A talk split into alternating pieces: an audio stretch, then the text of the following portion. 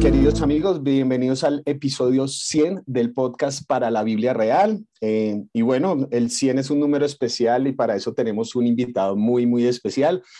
Es pastor, predicador, autor, cantante, pianista, violinista, papá, esposo y me dicen que lava la losa en su casa. Tengo el honor de tener delante de mí a un amigo muy especial, Alex San Pedro desde España. Bienvenido, Alex.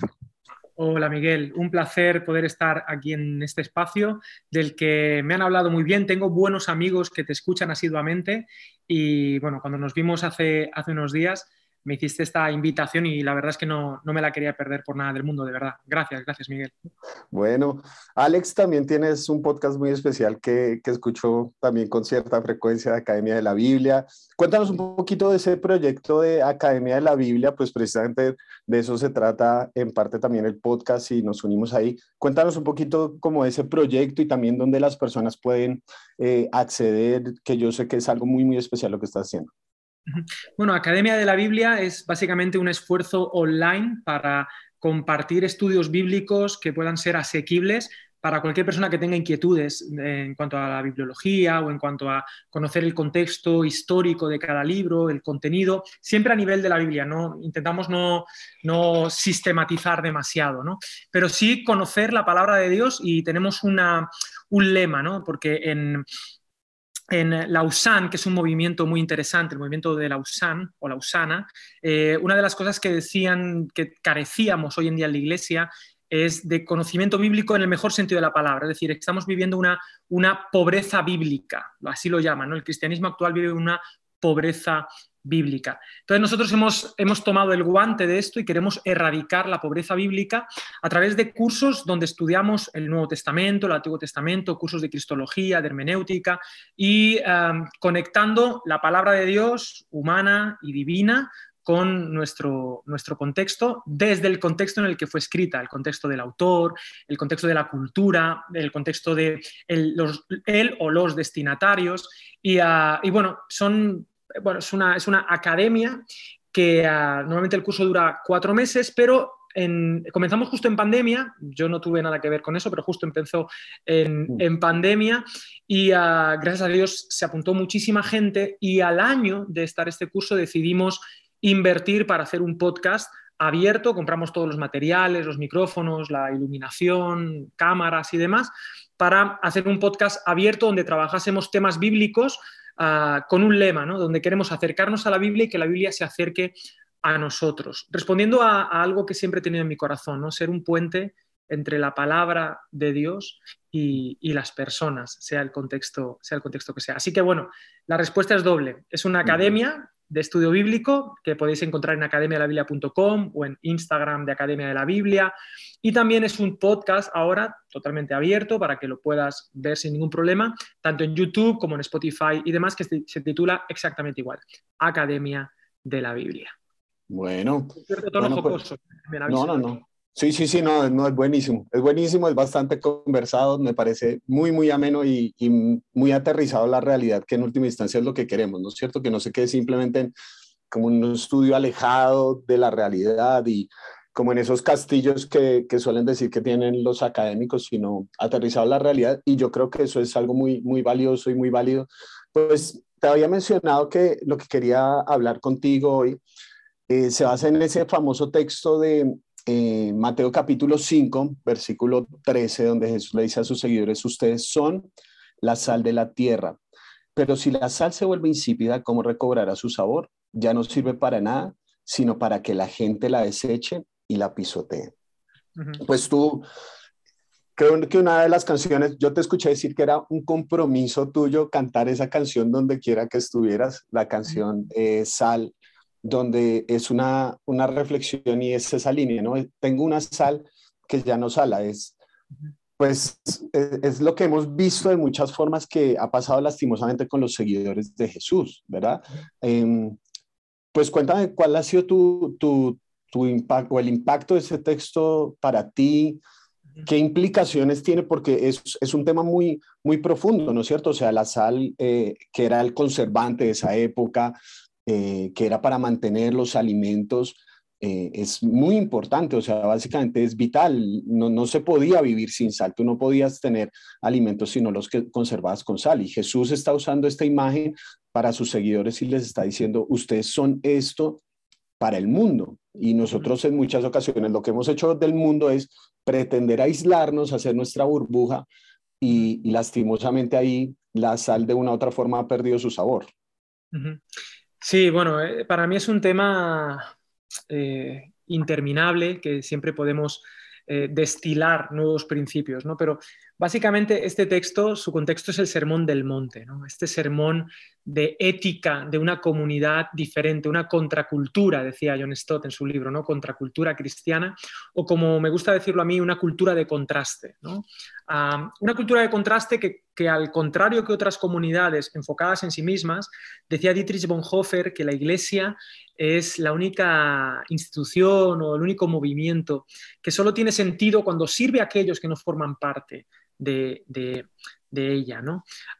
y bueno, cuando escribí efectivamente esa canción, que para mí ah, fue una, tuvo una repercusión inesperada, yo compuse esa canción para mi iglesia local, para una predicación. Yo iba a predicar sobre la sal y, salió esa, esa canción. Y ha sido una canción protesta, que no tiene final feliz, pero que efectivamente yo me he comprometido a cantarla en todas partes donde, donde voy, porque de hecho de las primeras veces que la canté, cuando terminé de cantarla, yo, era el telonero de un superstar cristiano, ¿sabes? Estas cositas que hemos inventado, yo era el telonero y cuando terminé de cantarla casi me echan del escenario. Y, eh, y bueno, desde entonces la canto, la canto siempre porque creo que es un mensaje pertinente. Efectivamente, el Sermón del Monte para mí sigue siendo tan relevante y contestatario como, como en el siglo I. Aquí Jesús, justo después de las bienaventuranzas eh, y decir que vamos a ser perseguidos y que debemos gozarnos y alegrarnos, si quitásemos el título que pusieron los monjes ahí ¿no? y seguimos leyendo como un río fluido, digamos que la consecuencia natural de cumplir con las de, de, ser bienaventurado, de ser ese macario, ¿no? es que seremos la sal, la sal. Además, la sal es la primera de una tríada. Somos sal, somos luz y somos una ciudad, ¿no? Asentadas sobre un monte. Y en las tres eh, metáforas siempre somos algo de algo, sal de la tierra, luz del mundo y una ciudad que no se puede esconder en su, en su contexto. Digamos que hay un componente misional intrínseco, ¿no? y, y sí, yo considero que la Iglesia, una de las cosas que ha perdido, creo, creo que ha perdido, ha sido este componente de misión, este componente de sabernos sal, sabernos luz. A veces hemos tenido la sensación de, bueno, lo hemos hablado mucho, ¿no? De ir a la iglesia, a consumir un producto que si está a gusto del consumidor me quedo, si no, no me quedo, pero no asumir la identidad de yo soy la sal de la tierra, yo soy la luz del mundo. Y nos hemos limitado a veces a señalar a, a la tierra o a señalar al mundo sin darnos cuenta de que, de que es, lanzarnos piedras contra nuestro propio tejado, porque si el mundo está tan mal, decimos ahora, no, es que el mundo está fatal, está cada vez fatal. Entonces, como iglesia nos situamos en el lugar de los moralistas que parece que hemos sido llamados a juzgar al mundo, ¿no? Pero decir que el mundo está fatal es igual de absurdo que decir qué oscura está la oscuridad, ¿no? Qué oscura está la oscuridad. es, una, es una queja que no tiene ningún sentido, ¿no? ¿Por qué? Porque justamente ah, si el mundo está oscuro, Jesús nos dice, vosotros sois la luz del mundo. ¿no? Decía Calvarz, y yo sé que es un autor a veces un poquito problemático, pero a mí me inspira muchísimo. Él decía, el mundo es mundo, pero es amado por Dios. Dios es Dios, pero es Dios para el mundo. Y el mundo se encuentra con Dios en su palabra Jesucristo. Y yo creo que, cuando uno es iglesia, cuando uno es creyente, cuando uno es cristiano, ah, no se puede ser cristiano sin mirar al mundo, sin estar en el mundo, eh, sin formar parte del tejido social y sin preocuparse por, por el mundo. Eh, y a veces esto suena un poco feo, pero amando al mundo como Dios lo amó. Yo sé que en primera de Juan dice no améis al mundo, pero en Juan 3:16, que es el versículo más, más conocido, dice, porque de tal manera amó Dios al mundo. Mm. que, bueno, que fue, él fue el primero que fue la sal de la tierra, mm. la luz del mundo. Eh, entonces, bueno, por aquí va mi reflexión. Podría seguir hablando, pero quizá te dejo de decir no, alguna cosa. No, sí, sí, sí, porque ah, una cosa que a mí me llama la atención, tú sabes que cuando estudiamos la Biblia a veces nos gusta pegarnos como detalles y eso, pero eh, seguramente has estado en muchos campamentos, eh, congresos de jóvenes y todo, y cuando se predica este texto, normalmente termina siendo una invitación, es decir, sean luz, sean sal, pero cuando uno mira el detalle, Jesús no hizo una invitación, Jesús lo dijo como un hecho, ustedes son, lo, lo da por hecho. Entonces, ahí la pregunta me parece que es distinta, porque no es si la iglesia está haciendo sal, si la iglesia está haciendo luz, sino qué clase de luz, qué clase de sal, si estamos siendo una sal insípida o estamos siendo una luz que se escondió debajo de la mesa. Entonces, el punto de una u otra forma es que, eh, como lo que tú decías, eh, qué tanta oscuridad hay, pues es un reflejo, no simplemente tenemos que abstraernos y reunirnos la luz y criticarla, sino hacer una, una autocrítica, porque, por ejemplo, pues tratando de aterrizarlo en la, en la actualidad, eh, pues todo lo que se está viviendo, ¿no? De, de, todas las leyes a lo ancho y largo del planeta, y entonces obviamente pegamos el grito en el cielo, de el mundo está más alejado de Dios y todo. Pero yo creo que deberíamos hacer primero una pregunta introspectiva, porque a veces la iglesia terminamos siendo sumamente reaccionarios, ¿verdad? Eh, y simplemente eh, decimos la oscuridad está muy oscura, pero es que ¿dónde estaba la luz? ¿Dónde habíamos puesto la luz? Y, probablemente, creo que fue Junior Zapata el que alguna vez le escuché que dijo que el mundo está como está porque la iglesia está donde está, que, que la luz se escondió y no, no está cumpliendo la labor que le corresponde. Entonces, no es una invitación, es un hecho, ¿no? ¿Qué clase de sal y qué clase de luz estamos siendo? Me, me parece a mí que, que puede ser un matiz de pronto muy retórico, pero, pero me parece muy importante reflexionar sobre, sobre ese asunto, que no, es una invitación, sino un hecho. Sí, no es un matiz menor. A mí me parece que das en el, en el clavo. Es decir, la iglesia no puede dejar de ser lo que es. La pregunta es qué clase de iglesia estamos siendo, ¿no? En cuanto a la sal, es súper interesante que dice si la sal pierde su sabor. La única manera en que la sal pierde su sabor es que deje es que la sal se mezcle con otras cosas. ¿no? Normalmente la sal se podía cortar. En aquel momento, esto se dice por activa y por pasiva, sal, ahí viene salario, en fin. Pero tú para, para poder dar más sal de la que realmente tenías, podías mezclarla con otros productos mucho más económicos y engañar, ¿no? Y decir, bueno, esta es una sal pura, pero no es sal pura. Entonces, tú lo mezclabas tanto que llegaba un punto en que la sal perdía sus propiedades, ¿no? Perdía sus propiedades. Y claro, esto normalmente se, enfoca en, desde lo moralista, ¿no? Bueno, es que la sal pierde su sabor si se mezcla con, con, el pecado y toda esta, esta, esta línea moralista. Pero en realidad, en el contexto, estamos hablando del sermón del monte. En el sermón del monte de lo que se trata es de un amor radical que llega hasta el amor a los enemigos, de unas bienaventuranzas contraintuitivas, de una comunidad que tiene como fundamento el perdón, de, una comunidad que decide no juzgar como principio transformador. Eh, en fin, eh, que habla de, de, la ira, que habla de una manera de espiritualidad que no, que no es este, no es una espiritualidad, digamos, eh, para que la gente la vea, sino una espiritualidad real, con ese padre. En fin, es, como decía Gandhi, el Sermón del Monte es la cumbre de la moral humana. Para mí esa es la, radicalidad a la que Dios nos invita, al cumplimiento del Sermón del Monte confiando en nuestro, en nuestro Padre. Y cuando no lo aplicamos, cuando no vivimos con ese enfoque de, confianza en Dios y también de vivencia hacia afuera en ese amor radical, es cuando la sal se vuelve insípida. O con el tema de la luz, efectivamente, tú lo has dicho. Somos luz, pero parece que nos hemos convertido en pequeños circuitos donde nos deslumbramos los unos, los unos a los otros. Supongo que por una cuestión de comodidad y de olvidar cuál es la misión, ¿no? La misión. Y yo, eh, aquí decimos que no es que eh, Dios tiene una misión para la iglesia, sino que Dios tiene una iglesia para su misión. Hay una misión que, da sentido a lo que la iglesia es. De hecho, en el Evangelio de Mateo es el único Evangelio donde aparece la palabra iglesia, esto lo sabemos, y solo aparece dos veces, en el capítulo 16 y en el capítulo 18. En el 18 es para hablar acerca del perdón y en el 16 es el famoso texto cuando dice, cuando Pedro dice, tú eres el Cristo, el Hijo del Dios viviente, entonces Jesús contesta, que esto no te lo ha revelado carne y sangre, dice, y sobre esta roca edificaré mi eclesía, mi iglesia, y las puertas del Hades no prevalecerán contra ella. La única vez que se menciona la iglesia mm, eh, eh, en los cuatro evangelios, la metáfora es de un movimiento hacia afuera que se sitúa en las puertas del Hades. Y creo que hoy en día en nuestra imaginación tenemos la iglesia como una especie de ciudadela que debe ser protegida de los ataques externos, cuando en realidad deberíamos ser más bien un movimiento frente a las puertas del Hades. ¿Y qué es el Hades? Bueno, el Hades en la, en la mitología griega era el, país o el mundo de los muertos, el reino de los muertos. Y es ahí donde la iglesia tiene que estar. Y ese es el lugar donde la iglesia debe, debe ejercer su, su ministerio como tal. ¿no?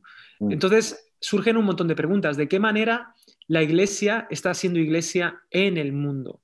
¿De qué manera la iglesia está siguiendo a Jesús en el mundo? Porque hoy en día seguir a Jesús es seguirle al, mundo. Y, fíjate, nos, eh, nos, hacemos trampas al solitario, decimos en España, ah, porque somos cristianos y nos enorgullecemos de llamarnos cristianos. Pero cristiano, como tú sabes, viene de, desde el griego Christos, que es una traducción del hebreo, Mesías.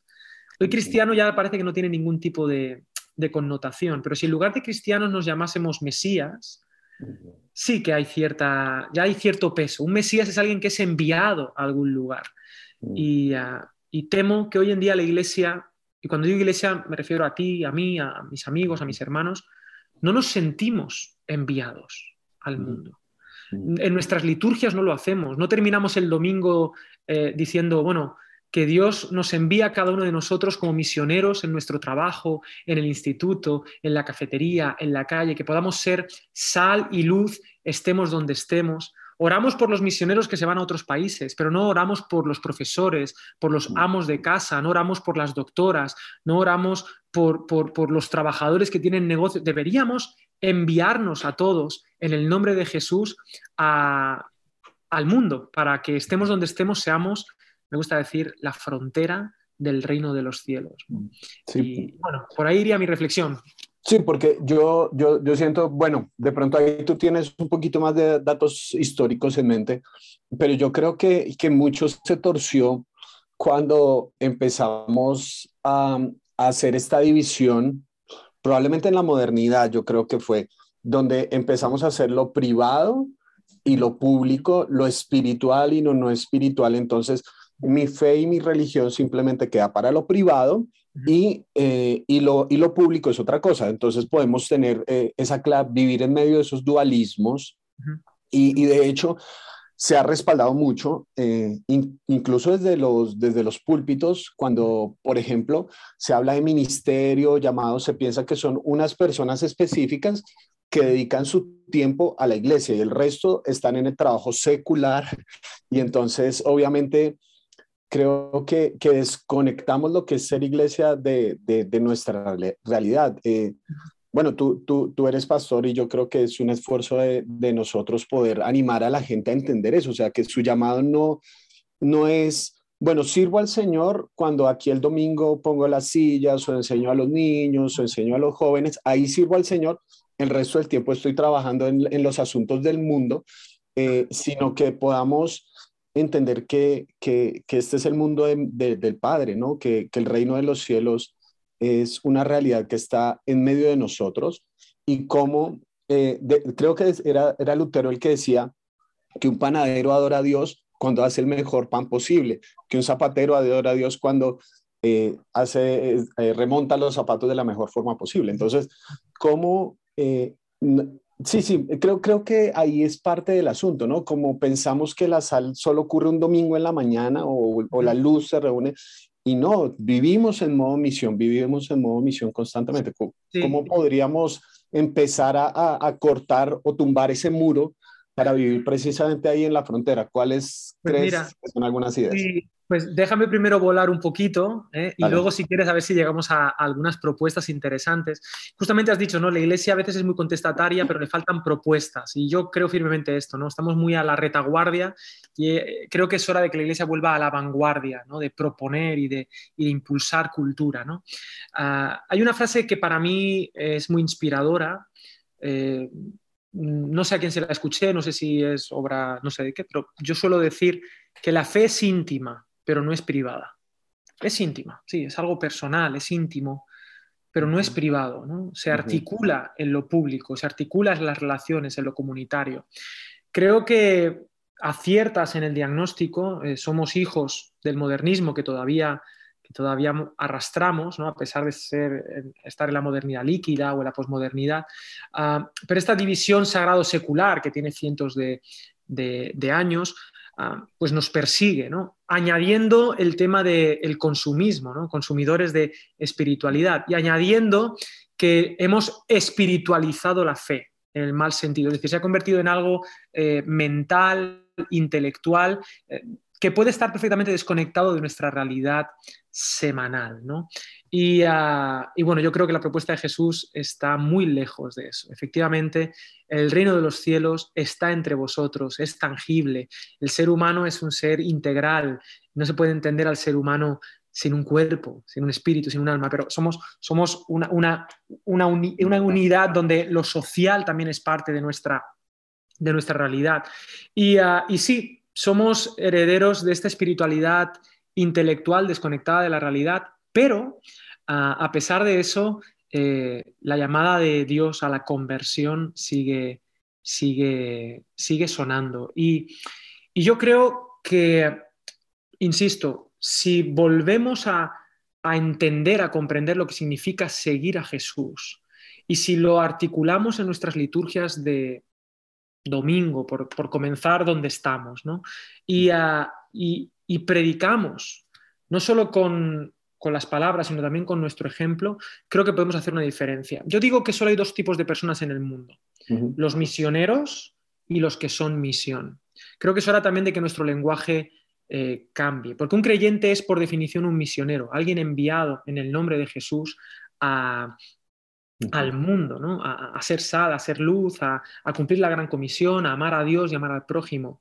Además, también el lenguaje nos ha jugado malas pasadas. ¿no? Tú estás a tiempo completo o no estás a tiempo completo. Y el sueño de todo cristiano es estar a tiempo completo. Bueno, pues yo tengo una noticia buena, espero que sea una buena noticia, y es que todo seguidor de Jesús está a tiempo completo.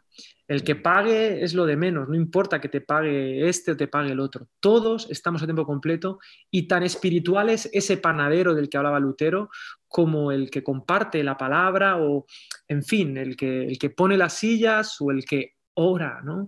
Eh, a mí me encanta en este sentido Efesios capítulo 4. Para mí es fundamental. Cuando él dice, Pablo dice en el versículo 11, y él mismo constituyó, entonces menciona cinco ministerios, ¿no? Apóstoles, profetas, evangelistas, pastores y maestros, y creemos que esos son los ministerios, pero dice, a fin de perfeccionar a los santos para la obra del ministerio.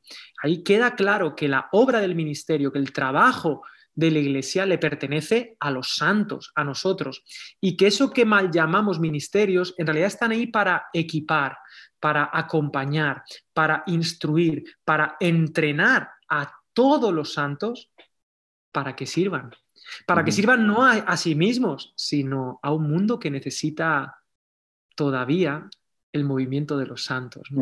Qué impresionante sería si en, tu iglesia, en lugar de estar tres personas a tiempo completo, estuvieran 300, 500. O sea, habría una diferencia abismal. Si todos fuéramos conscientes de, esto, para mí sería una revolución copernicana. Y es algo que yo, como pastor en mi iglesia local, intento, intento decir, ¿no? Yo, yo lo, he compartido con amigos y lo digo en mi comunidad. Yo sueño con una iglesia donde cada uno de nosotros bautice, Bauticemos a nuestros hijos, a nuestros padres, a nuestros cónyuges, a nuestros maridos o a nuestras mujeres, a nuestros compañeros de trabajo, porque yo entiendo que la gran comisión no es para los pastores o para los predicadores, sino para toda la iglesia. Y, para mí el bautismo pues, es un símbolo, pero entiendo bautismo como todo lo demás, todo el proceso de, de ir y hacer discípulos, de amar a, tu prójimo como a ti mismo. ¿no? Yo creo mm. que sería una revolución bonita si todo creyente entendiera, entendiera esto. ¿no? Y para eso no hace falta un perfeccionamiento, o sea, un moralismo o sacarse un carnet en el seminario. Mm. No, hay que asumir que seguimos a Jesús y, que, que, es Él en nosotros y que, y que qué sentido tiene esta vida si no es vivir mm. para Dios sirviendo a los demás. Porque esta es mm. otra. Hay mucha gente que dice que sirve a Dios, eh, pero no sirve a la gente. Y, yo creo que servir a Dios es imposible en realidad, porque Dios no necesita nada de nosotros. Mm. Ah, y me acuerdo de Mateo, creo que es 24 o 25, en el, sermón escatológico, cuando él dice, ah, por cuanto uno de estos pequeños lo hicisteis, a mí lo hicisteis. Si tú quieres darle un vaso de agua a Jesús, dale un vaso de agua al necesitado ve a prisión a visitar a los, a los, presos, aunque estén justamente encarcelados, pero son Jesús para ti. Viste al que no tiene ropa, ve por los últimos, porque allí te encontrarás con Jesús. Es imposible servir a Dios a menos que sirvas a los demás. Si esto lo entendiésemos toda la iglesia, o sea, tú imagínate, sería, tendríamos otro testimonio. ¿no? Decía Gandhi otra vez, no sé por qué es la segunda vez que lo menciono, pero él decía, me gusta tu Cristo no me, gusta no me gustan tus cristianos. Entonces, bueno, esto, esto me da cierta tristeza y creo que ahí es donde estamos fallando en mm. ser sal. Sí. Yo, bueno, eh, hagamos un movimiento autocrítico, digamos, en términos, somos pastores, eh, ahorita es muy fácil, creo yo, eh, hablábamos la, la, semana pasada, no es cierto como hablar de, desde la herida de la iglesia y la iglesia me hizo esto y es válido, o sea, lastimosamente la iglesia ha hecho mucho daño y todo. Pero otra cosa o otro valor, creo yo, eh, tiene cuando lo hablamos personas que estamos viviendo esto y que, que soñamos con una iglesia distinta. O sea, yo creo que el arrepentimiento es un ejercicio autocrítico, ¿verdad? Es un ejercicio donde nos miramos a nosotros mismos y decimos, esto no está tan bien, esto que estamos haciendo no es tan bueno. Y, y esto que, que estás mencionando me daba la idea que probablemente este dualismo ha sido acrecentado también desde, desde el pastorado, en un sentido, porque es fácil, ¿no es cierto? E, es, fácil en, en, qué sentido y es bueno, incluso tú eres psicólogo, para nuestro ego, ¿no es cierto? Sentir que tenemos un, somos más especiales que los otros, tenemos un trabajo más cercano a Dios que los demás. Siempre, siempre nos gusta compararnos. Y entonces mi trabajo sí es sagrado, no como el de eh, los demás. Y pues obviamente eh, simplemente lo que hacemos es acrecentar esa brecha, porque, porque por ejemplo, lo que tú estás planteando, eh, nos gusta tener más gente en nuestra iglesia y la primera pregunta entre pastores, siempre que nos saludamos, buenas, ¿cómo estás? ¿Y cuánta gente va a tu iglesia? Es como la pregunta top. ¿Y qué tal si dijéramos, no, mira, mi iglesia son cinco personas, pero ellas cinco están trabajando? Entonces sentimos que es como un fracaso o algo así por el estilo, o esa implicación de lo que tú dices, alguien que se va a entender como misionero constantemente, entonces, eh, eh, pues tal vez en, contextos religiosos mucho más em, fundamentalistas en algunos casos dicen, no, es que mi hermana está enferma y yo tengo que ayudarla y precisamente es el domingo y todo. Entonces le dicen, bueno, tu compromiso es con el Señor o con la gente. Entonces se generan todas estas culpas como qué tan, qué tan comprometido soy o no soy, ¿no? Es, y, y, a veces, lastimosamente, este, este complejo mesiánico de querer ser todo para todos, que Jesús no tenía ese complejo y era el verdadero Mesías. Eh, entonces es, pues no sé, es, simplemente como una idea de lo que tú me, me, estás planteando, de cómo podemos de pronto romper algo de eso. Tú, tú, tú mencionabas digamos, la idea de que no es el pastor el que tiene el poder de bautizar, sino que son los creyentes. Eh, eh, no, no, tienes que hacer un curso con firma, sello, notaría y registro, sino, no, es los creyentes. Preguntaba el eunuco a Felipe, ¿qué impide que yo sea bautizado? Y no, no tuvo que hacer un curso ni nada, sino fue adelante. Eh, algo, de pronto, pequeños detalles que nos ayudan a virar en ese sentido. Aquí en, nuestra comunidad tenemos por costumbre que nosotros no nos dicen pastor, Puede ser algo muy simple, si no nos llaman por el nombre, y eso es bueno para nosotros. A mí me dicen Miguel, Miguel, em, y, y, algo tan pequeño, ¿no? O sea, y hay muchas personas que me han dicho cuando yo les cuento algo tan simple, Alex, algo tan, tan sencillo, me dicen, ¿y tu autoridad? ¿Y qué pasa? Y la falta de respeto a la autoridad. Y yo digo, pero no, o sea, somos parte de un mismo cuerpo. Yo sirvo a la gente desde mis capacidades y características, pero somos un cuerpo y todos, todos somos hermanos. Y a veces algo tan sencillo como el término pastor, en lugar de unir, lo que hace es alejar a las personas porque siento que este es el escogido, el especial, la cuarta persona de la Trinidad y yo soy un vil pecador que, que a veces sirve a Dios o algo así. Y, y cómo podemos seguir rompiendo eh, parte de esos esquemas que creo que a veces vienen desde nosotros mismos y los alimentamos, ¿no? Sí, bueno, has tratado un montón de temas, a ver si puedo llegar a todos. Y empezamos por el último, que es el más picante para mí, este de pastor. Yo, yo, yo bueno, espero que tus, tus, seguidores no se molesten con mi, con mi humor. Yo tampoco, a mí no me gusta que me llamen, me llamen pastor. Lo que pasa es que viene gente de muchos países y por mucho que le dices, insisten y digo que no me llames pastor. Entonces yo ya, y porque, o sea, a mí me llaman Alex y es como me, pusieron mis padres y es como quiero que la gente me llame. Y, Jesús cuando nos hablaba de autoridad, él decía, ya no os llamaré siervos, sino que os llamaré amigos. Ese es el gran objetivo de, de, Jesús y, nosotros buscando eh, ponernos encima de la, de la pirámide. ¿no? Mm. Eh, eh, y, a nivel de, un poco humorístico, pero que puede ser muy pedagógico, yo siempre he dicho que quiero comprarme un perro, un perro y ponerle de nombre Pastor.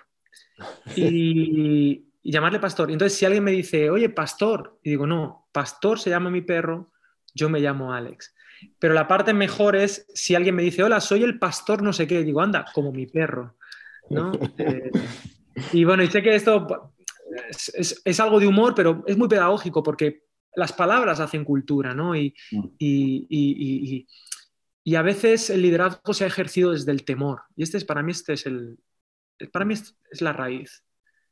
Eh, mm. el liderazgo, que ya es una palabra un poco que genera ciertas, ciertas complicaciones, ah, cuando se genera desde el temor, es decir, desde el ejercicio del poder, desde el control, Ah, que justamente son las tentaciones que Jesús superó en el desierto, ¿no? El poder, el controlar, el, aparentar. Eh, entonces es cuando se impide que la gente sea misionera, sean ellos. Es cuando se pretende, eh, permite ponerme un poco pentecostal, ¿no? Es cuando se pretende frenar el poder del Espíritu a la iglesia. O sea, que solo una persona pueda bautizar es frenar el propósito de Dios para la iglesia. Que solo una persona presida la mesa, como si la mesa necesitase ser presidida por alguien y no por Jesús mismo, porque es suya, también eh, eh, limita, ¿no? limita el potencial que la iglesia tiene de hacer el bien. La iglesia y los pastores, los maestros, son un don de Dios para la iglesia. Lo que pasa es que hemos creído que la iglesia es para nosotros. Están en función de, con estos términos, ¿no? De mi visión, de mi proyecto. Entonces, claro, si faltan un domingo porque tienen que visitar a un familiar enfermo, pues es falta de fe. Y a mí eso me parece una barbaridad, ¿no? Otra cosa es que la gente deje de congregarse como algunos tienen por costumbre, pero eso es otro tema. Pero intentar controlar la vida de las personas no solamente es tóxico, sino que creo que es contrario al, al espíritu de Jesús, ¿no? Y que, el proyecto debe ser entusiasmante, nunca, nunca limitante. Ahora bien, yo todo esto que digo, volviendo al principio de lo que me has dicho ahora, no lo digo desde, desde la rebeldía, porque yo también he escuchado a veces a gente decir esto desde, desde una torre de sabiduría, desde un lugar donde la iglesia me ha hecho daño y pues la iglesia nos ha hecho daño a todos y todos somos iglesia y como decía Santiago, todos ofendemos muchas veces.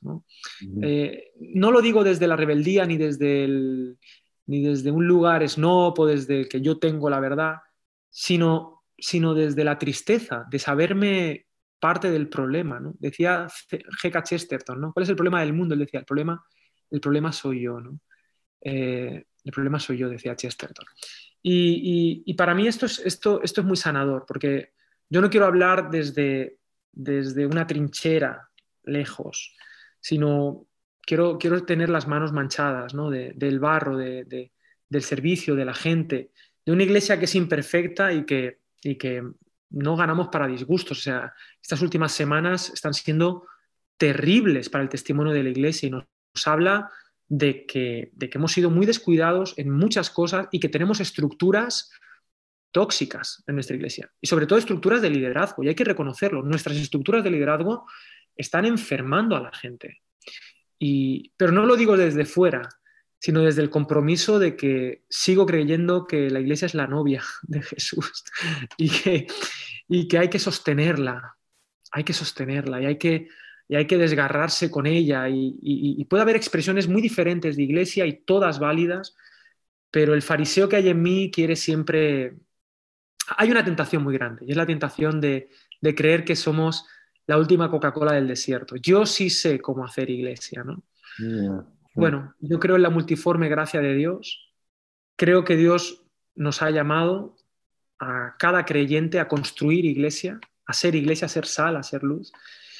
Y, y bueno, simplemente quería añadir a esto que estabas comentando que, que yo quiero ver los puntos ciegos de la iglesia, pero no para señalarlos, sino para hacer propuestas, de nuevo. Es decir, igual que decimos de hacer propuestas hacia el mundo, creo que también es hora de que, de que esta, este llamado profético también se traduzca en un llamado pastoral. Es decir, que no solamente señalemos estos están mal, estos están mal, sino, sino, oye, ¿qué puedo hacer para sumar al proyecto de Jesús, a la misión de Jesús, que se articula desde la iglesia o, en fin, esta, idea, ¿no? Porque si no, al final uno termina convirtiéndose en aquello que juzga. Y simplemente es un fariseo con otra ropa, pero, pero que Dios me libre a mí de, en fin, que Dios me libre de muchas cosas, pero, pero que el Señor me ayude a, a, a, ser fiel con lo que Él está poniendo en mi corazón. Y, hago un llamado eh, a las nuevas generaciones que tienen inquietudes, que han nacido en un contexto de posmodernidad, que ayuden a la iglesia. Ayudad a la iglesia a vestirse para el siglo XXI. Ayudad a la iglesia a contextualizarse para este, para este momento. Eh, para los que están escuchando este podcast en Colombia o en otros países, eh, eh, que no cometamos los errores de otros modelos misionológicos y que contextualicemos lo que tengamos que contextualizar y que honremos el pasado, pero que miremos hacia el futuro juntos y que, y que innovemos en el nombre de Jesús, o que volvamos a, esa esencia, de esa sal, de esa propuesta radical del sermón del monte. ¿no? Yo no lo digo desde la rebeldía, lo digo desde, desde, desde la tristeza y desde la responsabilidad que tengo por ser iglesia también. Y, y, lo decimos desde el amor, porque amamos a la iglesia, sí, es la novia de Jesús y, nosotros la amamos. Pues yo quisiera, para, para ir cerrando, Alex, em, como tú bien lo dijiste, esto hace parte del Sermón del Monte, y a mí siempre me llamó mucho la atención esa primera eh, bienaventuranza, ¿verdad?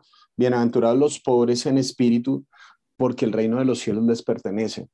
Eh, y, normalmente yo pensaba que esto de pobres en espíritu era como las personas que no es que se sienten muy humildes, ¿no? Pero la, la, la humildad es precisamente una virtud, es una riqueza del espíritu. Entonces, la pobreza, eh, esto del pobre en espíritu, el pobre es alguien que no tiene nada por ofrecer.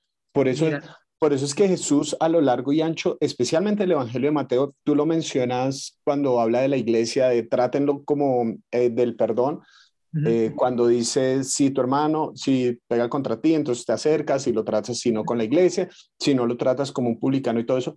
Y cuando uno ve cómo Jesús trataba a los pecadores, a los publicanos, a los recaudadores de impuestos, pues iba y comía con ellos. Ellos eran los pobres en espíritu, eran los, los parias de la moral, ¿no es cierto? Los, que los fariseos les decían a, a los hijos, como ellos no puede ser, ellos son los que no tienen nada que ofrecer y Jesús tiene esta particular inclinación a esos don nadie, a esos que, que de hecho en su vida parece que, que, han hecho todo lo contrario a lo que, a lo que Dios quiere, ¿no? Y yo creo que una comunidad que se basa en una conciencia de la gracia de Dios, una conciencia que no me lo gana, no, no, me lo gané, puede transformar todo, porque muchas veces se, se simplemente, y esa es una, una una crítica que normalmente se hace muy desde el fariseísmo, ah, entonces predican el libertinaje o algo así. No, no, no, es, es la libertad de sabernos amados, que esta no es nuestra capacidad y que en ningún momento nos graduamos de humanos, porque el mismo apóstol Pablo posteriormente dice,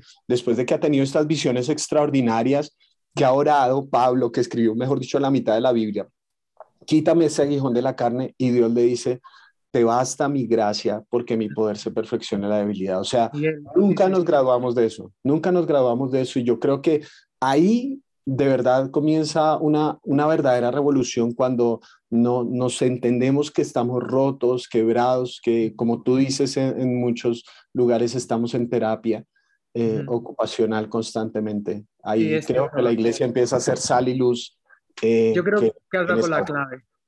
Sí, sí, yo creo que has dado con la clave, Miguel, y, perdona que no sé si te he interrumpido o no, pero, pero, pero eh, a mí esto es lo que me, me, arde, ¿no? Porque cuando escucho hablar de sana doctrina y todas estas cositas, digo, pero si, si, si se trata de la gracia, entonces predicas de la gracia y te dicen, es que predicas demasiado de la gracia. Y yo digo, pero ¿será posible predicar demasiado mm. de la gracia? Demasiado poco se predica de la gracia. Si la gracia es la, única energía capaz de transformarnos, en caso de que nos transforme, porque tú lo has dicho, Pablo decía cuando oraba tres veces y, Jesús le dijo, no, eso no va a cambiar. Mm. o sea, nosotros predicamos que sí, que Dios cambia cosas, pero hay cosas que no van a cambiar. Y yo, y yo tengo que asumir que hay cosas de mí mm. que, que, no van a cambiar, por muy pastor que sea o por muy... Y que voy a mm. tener que depender de la gracia cada mañanita. Mm. y que no me queda de otra. Y ojalá Dios cambie, pero y si no, pues mm. me basta su gracia. Y, y, en mi iglesia siempre decimos, somos una comunidad basada en el perdón. Y al que mucho se le perdona, mucho ama. Pero el problema no es que Dios te haya perdonado más o menos, sino cuán consciente eres del perdón de Dios en tu vida. Porque ese es el motor de la misión, lo que Dios ha hecho por ti. Y como se te olvide lo que Dios hace por ti cada día para sostenerte, entonces es cuando es cuando nos convertimos en, fariseos. A mí me pasa cuando yo creo que, que soy rico en espíritu, ¿no? Y tú lo has dicho muy bien, pobres en espíritu. Eh, y la gente se, jacta de su humildad. Yo siempre digo, hay muchos chistes, ¿no? Hay muchos chistes, ¿no? Dice, oye, ¿eres tan humilde como dicen? Dice, no, no, más, más. O, me siento tan orgulloso de ser tan humilde. Sí, o, dicen, la humildad forma parte de mi perfección, ¿no? Pero es, interesante que, cuando habla de pobres en espíritu, hay pobres en griego, es los que están en bancarrota espiritual, o sea, los que no tienen nada, los que son conscientes de que no tienen nada que dar. Y la iglesia tiene que saber que es ese colectivo. O sea, no tenemos nada que ofrecer más que la gracia que actúa en nosotros. O sea, no, no, no, no, no, no podemos subirnos a ningún pedestal moral, mm. porque los que estamos ahí somos los que hemos dicho, yo sin Dios, no, sin Jesús no podría, ¿no? Y, hay otro punto que me encanta, que lo has mencionado y que me tiene enamorado, ¿no? Porque si Jesús es Dios, Jesús nos revela cómo es Dios, nos revela cómo siente Dios, nos revela las prioridades de Dios. Y, Jesús, permíteme la licencia poética, tenía una debilidad por aquellos, por, por los últimos, tú has dicho mm. los nadies, los invisibles, los, él comienza su proyecto en lugar de por los primeros, por los últimos, que transforman a los primeros. Es una, cosa bella, hermosa, ¿no? Y yo, yo estoy pensando últimamente también, ¿no? Que Dios me envía en misión, ¿no? Y uno se puede sentir, oh, qué enviado que estoy y cómo yo ayudo a los, a los, a los pobrecitos que no tienen a Dios, ¿no? O esta gente. Pero no, es, es parte de mi terapia y es lo que Henry Nowen creo que lo llama la conversión inversa. A mí, acercarme a aquellos que son más conscientes que yo de que no pueden, a mí me sana. A mí me recuerda mi verdadera condición. Ah, me recuerda mi necesidad. Es, un llamado para mí a la conversión, un día más. Y, y cuando la iglesia, cuando el liderazgo de la iglesia olvida que, que, somos humanos, en el buen sentido y en el malo y en el que quieras, entonces es cuando no cumplimos con la misión. Mm. Porque, porque la misión es una misión humana. Mm. La misión es una misión de vulnerabilidad, que es una palabra que hoy en día me da rabia que se usa demasiado y, mal, ¿no? Pero de, vulnerabilidad honesta, porque ahora la vulnerabilidad es os voy a contar mi testimonio. Yo hace tres años hice esto, yo era, yo era, ¿no? que me recuerda un poco a, a, un, a, un, sketch de Les Luthiers. ¿no? No, la vulnerabilidad es, sabes que yo, yo necesito la gracia de Dios hoy. Yo hoy, yo no, yo no tengo, yo hoy la necesito más que ayer. Yo no sé tú, pero yo cuando yo ya peino canas hasta en la barba y yo cada año que pasa me siento más necesitado de su perdón y de su gracia. Y esto no es una licencia para pecar, pero es que sería, yo sería deshonesto si no reconociera que necesito a Jesús mm. más, no menos, ¿no? Y que, que, tengo que estar más cerca y que efectivamente estoy en terapia, en terapia ocupacional. No es que Dios me haya llamado porque sea mejor que nadie, sino quizá por lo contrario. Mm y a veces esta gente que nos ha llamado al ministerio, que ya he dicho que no deberíamos usar eso, pero que quizá estamos ahí porque Dios dijo, mira, yo o, pongo a Alex de pastor y le obligo a, estar cerquita mío, o igual. Igual se pierde. ¿no? no sé si me hago entender, ¿no? Perdóname esta licencia que sé que teológicamente quizá es complicado, pero, pero sí, en resumen, eh, sin, la, sin, ese perdón y sin esa gracia eh, eh, indomable, Mm. La iglesia no tiene nada que hacer. Y luego hay algo muy bonito, y es que cuando uno comparte de verdad así, de corazón a corazón, uno ve, ve cómo Dios actúa en la vida. Cuando dices, no tengo nada que demostrarle a nadie, mm. estoy tranquilo mm. y, y, no me juzgo ni yo ni a los demás, porque eso también, a veces lo que hacemos es, es, es, este... Eh, nuestros propios fantasmas, en lugar, en lugar de luchar contra ellos o de aceptarlos, pues los escupimos hacia afuera y entonces nos convertimos en jueces porque, y criticamos a los demás por una razón, porque mientras criticas a los demás te olvidas un ratito de, tus propias mm. sombras. ¿no? Mm. ¿Te imaginas que no estuviésemos obligados a juzgar a nadie? ¿Te imaginas que tuviésemos esa paz y que pudiésemos simplemente intentar ver a Dios como Jesús veía a Dios en los demás? Intentar e intentar bendecirles y, yo qué sé, no sé, yo creo que. ¿sabes qué pasa? Que creo que, es, que lo hemos complicado un poco. Me da la sensación de que a veces la misión es, es quitar algunas cosas y, dejar que, que, seamos un poco más, más humanos, en mm. definitiva más, más como Jesús, el humano más humano que ha pisado mm. esta tierra.